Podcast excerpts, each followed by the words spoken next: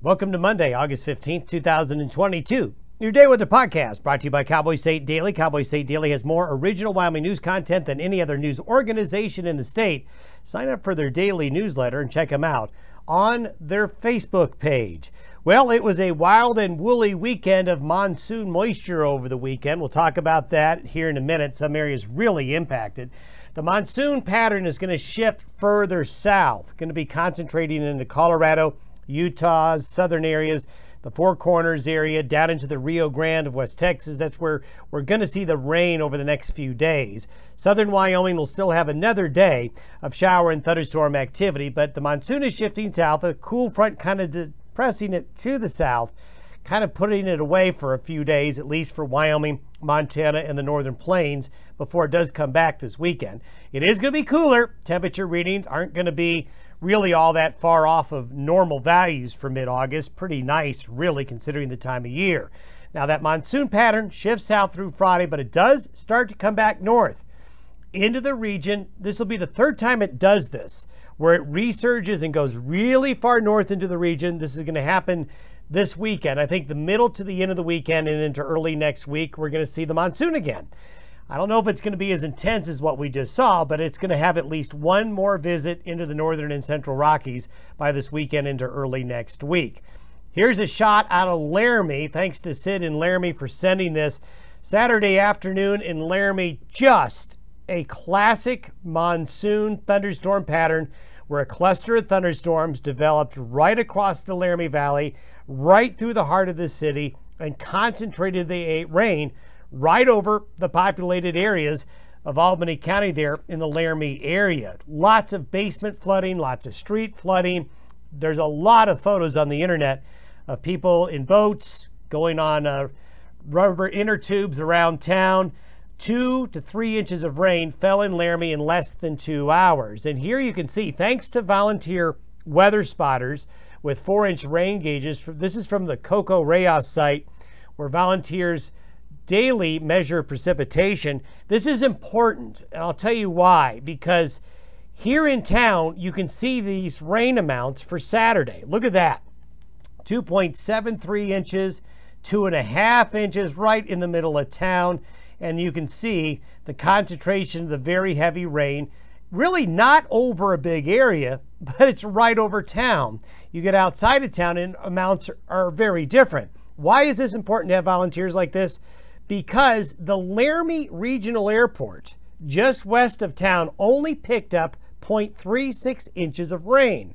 So, an average summer thunderstorm at the airport, but you go into town, a much different story. That's why you got to be really careful with weather and climate data know where it was measured, and don't make the assumption that it didn't rain heavy by looking at what the airport reading was west of town, because in town it was a completely different ballgame. Just ask anybody that has a flooded basement. Satellite photo this morning shows two things of interest the continued subtropical plume coming up out of Mexico through the region, then arching back into the Corn Belt and Midwest again. Another thing to highlight look at this. There's been, this is not a named storm but this developed in the Northwest Gulf over the weekend, and this is drifting west northwestward like this into Mexico into southwestern Texas over the next couple of days. That's going to be a big rain producer for South Texas, Southwest Texas, and Northeast Mexico. And this could add moisture into the equation later this week and the weekend for the central and northern Rockies as well. Here we are with today's forecast chart. You can see the high is now gone east into Texas. That has allowed the monsoon moisture flow to still come in, but it's going to be shunted south because a little bit of a frontal system right here, the jet stream pressing south, is going to take that monsoon moisture and push it further south. There's that upper level low over southwest Texas, there over northeast Mexico, that's going to be drifting this way. So there's actually quite a few moving parts to the weather this week. Here's the precipitable water forecast for today, across the region, you can still see that streak of blue going through there, and that's where the most active showers and thunderstorms will be. But this axis of blue will continue to shift south. And there you can see the moisture with that tropical system down there. This is for Tuesday afternoon. See the depression south and the drier air coming in from the north.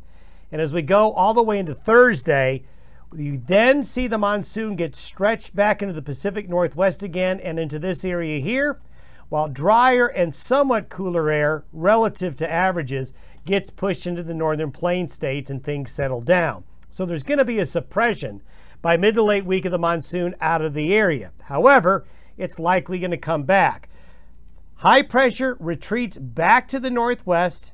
Here's that low over Mexico. It's the same one that's right here right now. Then we've got this next series of lows coming in from the northwest. So it's going to warm up west of the Continental Divide and into the Pacific Northwest mid to late in the week, but it's going to be short lived. Wanted to show you what we could see over south and southwest Texas down into New Mexico. Look at Mexico here.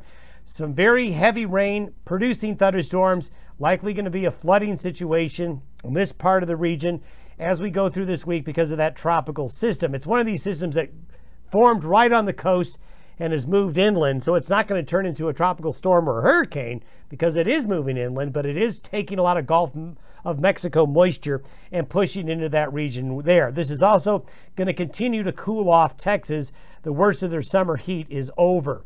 Now, we talked about the monsoon returning. This is by next late Saturday afternoon into Sunday. Notice the axis again. This looks extremely similar to what just happened a week ago really, this is going to happen three weekends in a row where the monsoon leaves, then it comes back with this large north south axis. So as we get to the middle to the end of the weekend, it's going to be drifting right back overhead again. So by this weekend and early next week, another round of heavy rain producing showers or thunderstorms could be coming to the Rockies and High Plains again, and that will keep our temperatures down a little bit. And now we're going to be talking about the week after that, which is late August to where we just normally start to see conditions get a little bit cooler. This is by next Monday. By next Monday, notice we don't have as many reds over the lower 48 states. We actually have a little bit of a low pressure system over the central Rockies, another one in the Pacific Northwest, one in the Great Lakes.